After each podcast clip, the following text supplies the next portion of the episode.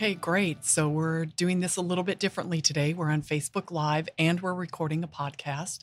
Um, uh, Tena Lundquist Faust, co president of Houston PetSet, and we're here with Claire Goodman of the Houston Chronicle. And Tama. Yeah, I'm here, of course. Tama Lundquist, also co president of Houston Pet Set. We're so glad you're here, Claire, and we're so glad um, to talk about the work that you've been doing in the community through the Houston Chronicle. So, um, yeah, you recently did a story for us, right? Um, we just ended a legislative season um, Yes. in Austin, and so you were um, did a really important story about um, a pet store there. Do you want to expand on that a little? Yeah. So um, we have in Katy, we have um, you're talking about the, the Petland. Petland. Yeah, we Mhm. have a, uh, a I call it a puppy retailer because there's a difference between that and a pet store. Good for you. Um, and uh, it, it made the uh, illustrious uh, Horrible Hundred list from the Humane Society of the U.S. for Mhm. having sourced its its animals from puppy mills.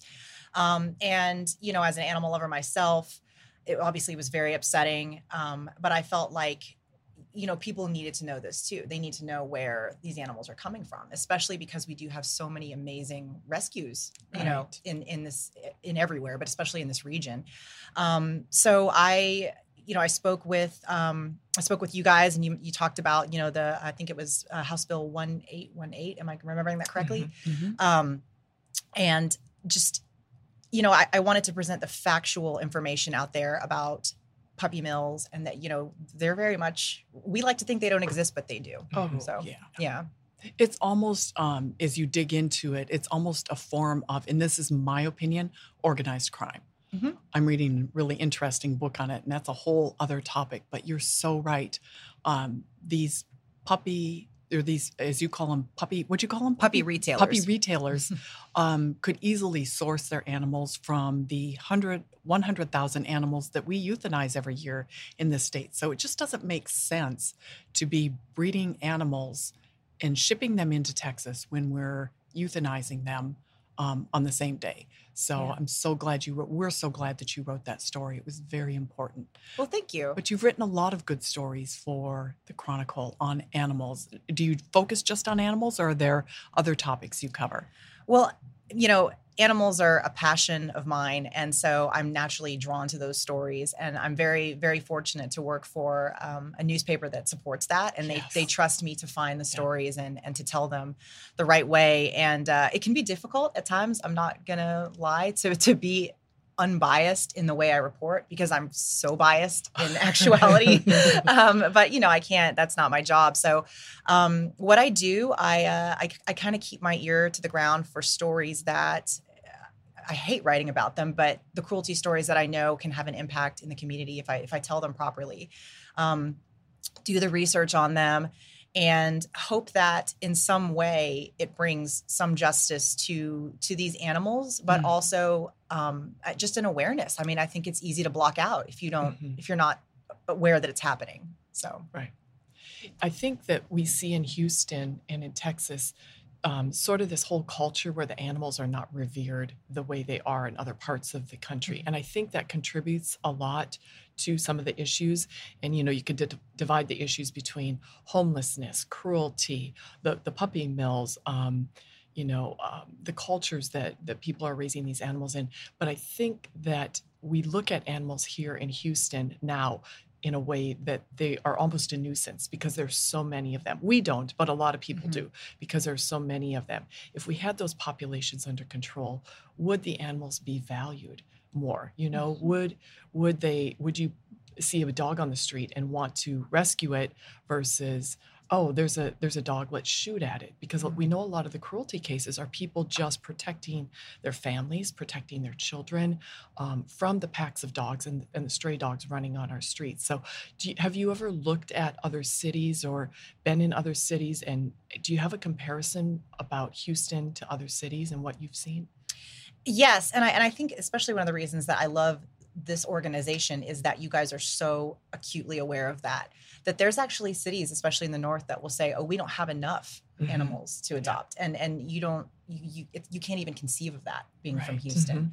Um, so that's that's definitely the case. There's very much a different culture, like you said. I mean. It- it's almost like supply and demand. I might hate It to is. say It's- that. it's That's simple know, economics. It really, yep. it really is. And and if you know the if you have fewer animals, you can be there's a better selection pool of good Mm.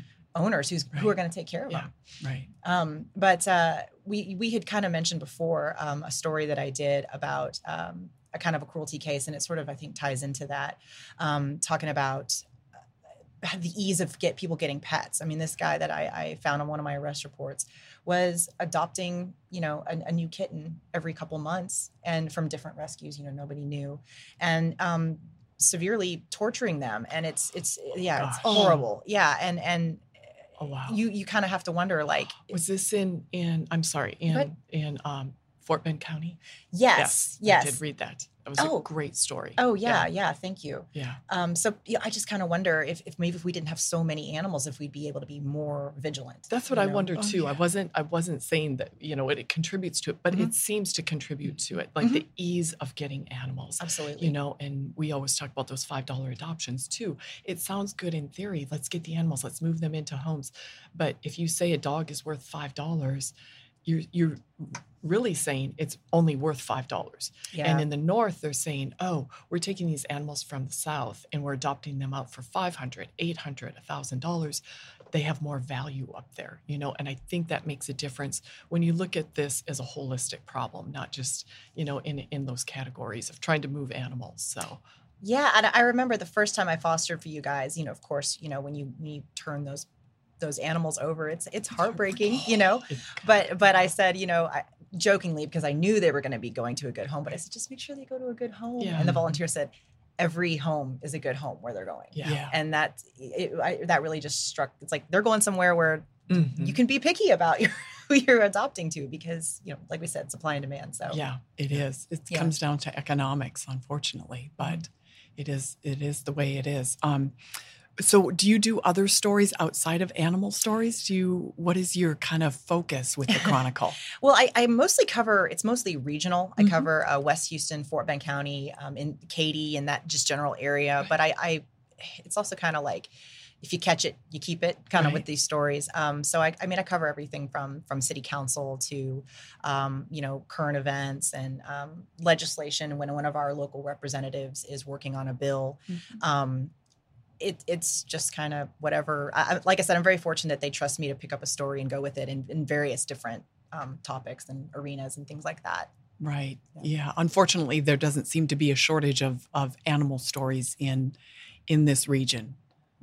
no, I wish I wish they were all. Uh, you know, I could write about you know, this, and we do get some happy stories that make the news. Like there was a actually out of Katy, um, animal control. There was a dog that got um, that the police chief was like, this this would be a great you know drug sniffing dog, Yeah. and um, Texas. Um, the DPS actually is, is now in training to be a Oh, wow. yeah to be a canine officer. This this rescue dog that was pulled off the street. So we do have those good Mhm. stories. I don't want to make it sound like everything I do is sad, but um, but one thing that does kind of give me hope, you know, when I write these stories is the reaction that they get. I've had some of them go viral. Um, I Mhm. get, you know, the comment section. Usually we say as you know, writers don't read the comment section, but but it's wonderful. People say, Right. you know, oh, this is horrible that this is happening, and um, what can we do? And um, so in, in that way, even these sad situations do have some something of a silver lining. I think. You're right. There is a population that truly does care, Mhm. and we see it every day because you know, as um, people in animal welfare that um, see sad cases all the time. There, our phones never stop. Jill, Tama, anybody, we get um, calls for help continuously. And it can weigh on you. And for our rescue groups, it really weighs on them. We can see the compassion fatigue. Um, we have rescuers in and out of the hospital from exhaustion, high blood pressure. You know, we know what they sacrifice. And in our organization, we have to step back and say, wow, but what about all the people doing really important work? You know, it's not just bad because we have 70 plus animal um, welfare partners in this community. And then the people that work with them, they're volunteers. We know that it's in the tens of thousands. Um, and we have to remember that um, a lot of people do care. We just need more of the population, back to your earlier statement, aware of what's, we need the Yeah. right populations aware of what's going on. Lots of times, even our, um, our uh, legislators, our city council members are unaware of what's happening in other parts of the city. So I was going to say that the Mhm. stakeholders need to be aware. People Yeah. who care about Houston, because even if you don't like animals, you have to look at this as as a city and county problem. If we have Mhm. major industries moving into Houston and surrounding areas, um, we can't have these quality of life issues that animals. We now know that the the the homeless animals affect quality of life, public safety, public health. You can't have that. You can't have economic development and keep kicking this can because it's going to catch up to Houston at some point. So if you care about this city, you've got to care about this problem. As Dr. Klineberg from the Kinder Institute and Rice University so aptly put it, if you care about Houston, you've got to address this issue. And so we now see more mm-hmm. stakeholders addressing this issue, but we need more. And so we're so grateful to you, Claire, for writing these stories because as sad as they are or as happy as they are, that is getting this issue mm-hmm. into the community. And that's what's so mm-hmm. important. Well, thank you, No, thank you, thank you. and and I, I appreciate that. And um, yeah, you know, like I said, I try to. One of the things that I try to do is to be unbiased in my reporting, so that those people who are not animal lovers, it will still resonate with them. Right. Um, because sometimes it can be hard to. You just want to get in, you know, get behind the computer and say, "How can you do this? How can you? There's so many dogs that need homes. Why are you buying them?" You know, and kind of. Yeah. But then you have to realize that you have to reach every per- you have to talk to you know the people who maybe are not bleeding animal heart lovers but still need to see that this is a problem that needs to be addressed you know from a logistical perspective if nothing else Yeah, you're absolutely right. yeah so that's one of the things i try to do Oh, well, you do it well. Thank you. yeah. Jill has something she needs to be on. um, Claire, I know I follow you on Instagram, Oh. so I know that your kids are really involved in the foster Oh. experience. Oh, So I just wanted to hear about like your family's Oh, experience so fostering for Houston sweet. Pet Set, how you got involved, how you even learned about us, and Mhm. um, I know you started with dogs, and you guys are having some construction done to your house, so now you're on to kitties. So Yeah. Hear about the whole kind of experience. yeah yeah no it's uh it's it's great and i think um you know my just my approach to parenting this this it's like a parenting tool in addition to Mm. you know loving animals uh, because i think one of the best ways i can teach my son's compassion is by making it very hands-on you know i can say you know guys like animals out there are dying and they're like man that's sad but i'm like no let's go pick one up Mhm. and and take care of it and, and see Yeah. to it that this animal goes to a loving home and get them involved um, and i have to say there have been times where um, and and not you know through through this rescue but with other rescues i've taken on a very very sick uh, sick dog and who had a lot of problems and i thought what am i doing exposing my kids to this? But i was just amazed like my son when he he was eight was you know hand feeding this dog that was too Oh. sick to walk and i realized like this is just you know so these these uh it's a, i think it's a great experience. They have a ton of fun with it. Mm. i mean they come home from school and they're like we want to go see the kittens you know and they just run up there and just lay down and there's kittens all over them and Wow. um and we we fostered puppies before but i'm having a um yeah some construction in my backyard and as even with my three personal dogs and then puppies i was like i can't Yeah. walk this many animals so um but and, and i gotta say i really think that's something great that you guys do and, and why i chose uh houston pets set uh, is because you really are able to work around that like whatever your weird life situation is it's like okay i've got my backyard's torn up but i'll take a cat and um there's a lot of whatever you can offer you can be helping an animal i That's think such a That's- great mhm. point. It's such a great Right. point, and I'm glad you brought that up, Jill, because yeah, there are so many people out there that have maybe these excuse not excuses but reasons Mhm. you know why fostering doesn't seem to work for them but if they could for two weeks take an animal into their home they could save the life of that animal and and and then make room for another animal to come off the streets into the into the program so yeah, everybody can help in a in their own certain way Well, and it really contributes to the success of our transport program. You know, to Mhm. date, we've transported what more than 6,000 animals out of Houston to the northern states. And although we're not, we never technically wanted to be in transport, it just came about by necessity. It's either these animals get euthanized or they get moved to a different place. So we can't do the transports without fosters like you. That's why we're continually asking for more fosters. And with our transport program, there is kind of an end in sight because Yes. the animal is scheduled to leave um, before um, it's placed. So we usually have that animal scheduled to leave at a at a certain time, so the foster knows how long that they'll have the animal. But fostering is a really rewarding experience. We've all done it. Mhm. We all have crazy lives, but there's nothing like taking an animal that you know had no other possibilities other than you, probably, and then putting it on a bus or a car or a van and knowing that it's going to a much better home. And there are so many life lessons involved with that. And speaking of those life lessons, sorry, No, no, go I, ahead. I was just going to go back to educating your children mm-hmm. and that uh, what, how important that is in in your household and for those kids. And we know um, from a very high level, in order to solve this problem, education needs to be one of the Yeah. components that we focus on. Mhm. So teaching the younger generations and undoing some of the cultural cultural norms that they might have or have experienced by living in a city that doesn't manage its its stray population. You know, we know that there are children afraid of of dogs and cats because they've lived their whole lives running to school and trying to avoid the packs of dogs and Mm. so for for the right reasons, they they should be afraid. But on the other side, like you're doing, you bring a dog into your home, you realize that they can be so loving. You realize that um, there's that unconditional love and the lessons. I raised my child with with um, shelter dog or um, stray dogs, you know, and and I those lessons you can't you can't tell them to a child. You can't give them a book about it. I think that hands-on experience is some of the best experience that you can give to children in responsibility. Have they been fed? Have they been walked? Mhm. They have feelings. Uh, we need to care for these animals. We domesticated them. It's up to us to care for them. We cannot leave them unattended the way that they have been. So in Houston, that's a very big message that we're trying to get out into the education system through some wonderful partners like Healing Species and Barrio Dogs. But hats, hats off to you for Oh. recognizing that in your family Mhm. too and, Thanks. and with your, your kids. Yeah.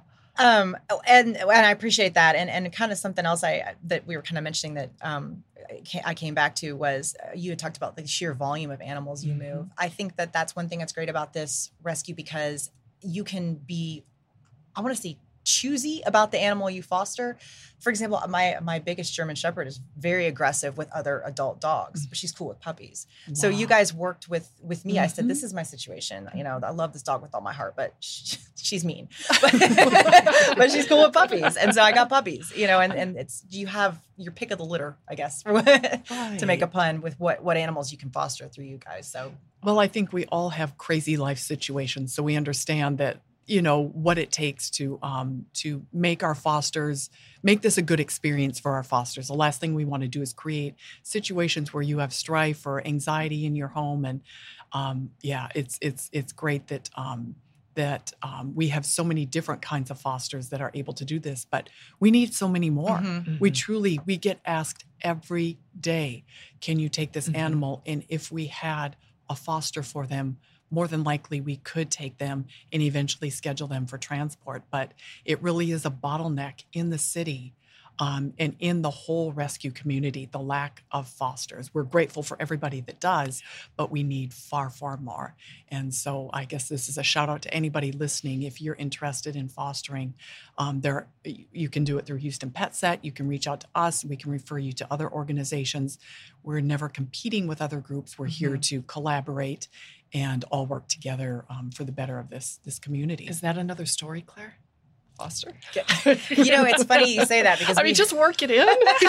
we wrote about it, especially during the pandemic, to try to get people to. Uh, Yeah. But you know, it's an interesting point. Maybe I should do kind of just a like post pandemic. Hey, we still we still need help, guys. Well, we do because a lot of people that adopted during the pandemic are now getting back to work and they're saying, oh, this dog doesn't fit into my lifestyle anymore. Oh, wow. So we see a lot of dogs coming back, which is unfortunate. Yeah. And so, yeah. And these dogs are, they went from the streets to maybe a shelter, a rescue into a forever and loving home, they thought.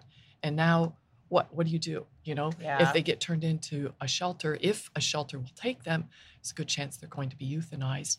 It's just, uh, you hate to see animals suffer their whole lives, especially you covering some of the, um, the neglect and abuse and and and um, some of those cases that HPD and the task force see, but you hate to see them suffering their whole lives only to be euthanized. I mean, can they not have Yeah. a good month, a good year, a good decade? I mean, it, it makes me that's one of the saddest situations I think that we've come across is knowing that some of those animals don't get that good day. But with the foster, you know, they they, they have that chance. So It, it's funny you say that. I was thinking about this kind of earlier. Um, there's a gift in fostering an animal that hasn't experienced human Oh. love, as tragic as it is.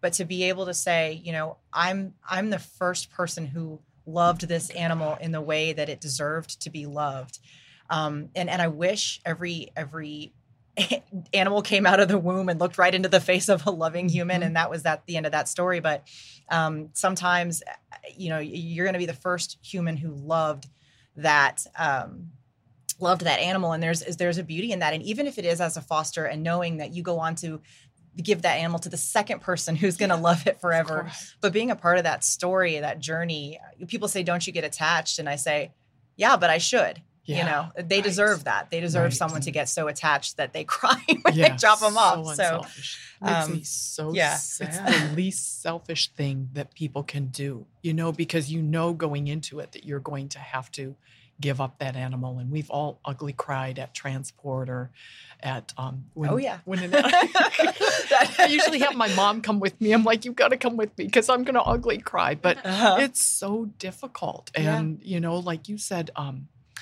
knowing that you're the first one to ever Mhm. show that animal compassion. Our Benjamin, who just would quiver in the back of his his crate, and he was a known street dog for six or seven years, had never known you reach out to touch him and he would just cower, you know. But he had to trust me because he couldn't walk. He was he had a shattered ankle and a broken hip, and he had no choice but to let me pick him up, carry him in and out, and that is um and and to see him now coming out of his shell on a mm. daily basis and now he sits at the window and barks to let me know someone's he's got a job he's got a purpose and this was the most disposable dog ever you know Yeah. just discarded I was going Um, to say, we I think we all and you Yeah. ha- all have experienced Jill, too, that. Jill, yeah. for sure, yeah being that first person that they love because you bring up such a good point. They are some of these dogs are born on the streets. They mm-hmm. live on the streets. They survive. They don't thrive. They scratch every day to keep their lives, to find food, to find water, not to get shot at, not to get picked up as a bait dog, not to get hit by a car. And then you come along, like we all have, and you are the first person that they get to love.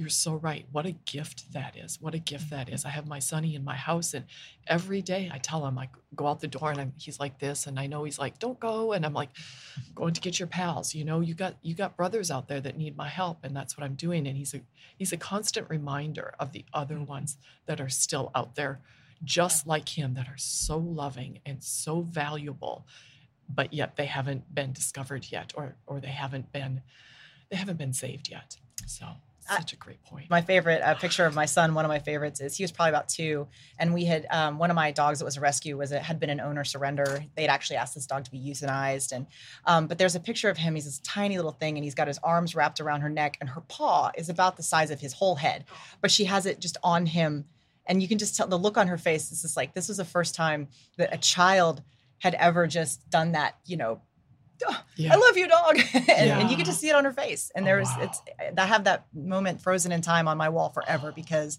it was beautiful. yeah It's a gift. they give they give so much to us Mhm. and ask for so little in return so Mhm. little and Yeah. Yeah, It's best investment you can make. Yeah. I say. Claire, where can people follow you if they want to keep up with your stories and they want to keep up with your fostering adventures and all that? Oh, yeah. thank Rebecca. you. so What- sorry. Like I said, whatever. You'll have tr- you'll have trouble finding me if you if you search Rebecca. I will you know say. why? She, Rebecca is Yes, I know, I Re- Are you talking about Rebecca Hennis? Yeah. Yes, yeah. She, and, and yeah, she's just like us. She's one of these bleeding hearts, you know. but um yeah uh, so uh, you can just look for me on uh, houstonchronicle.com just search my name claire goodman. That's probably one of the, the best ways because it's i'm always adding stuff. Um, i'm also uh, i'm on facebook claire goodman and uh, instagram ce goodman 10 um, i need to be better about updating it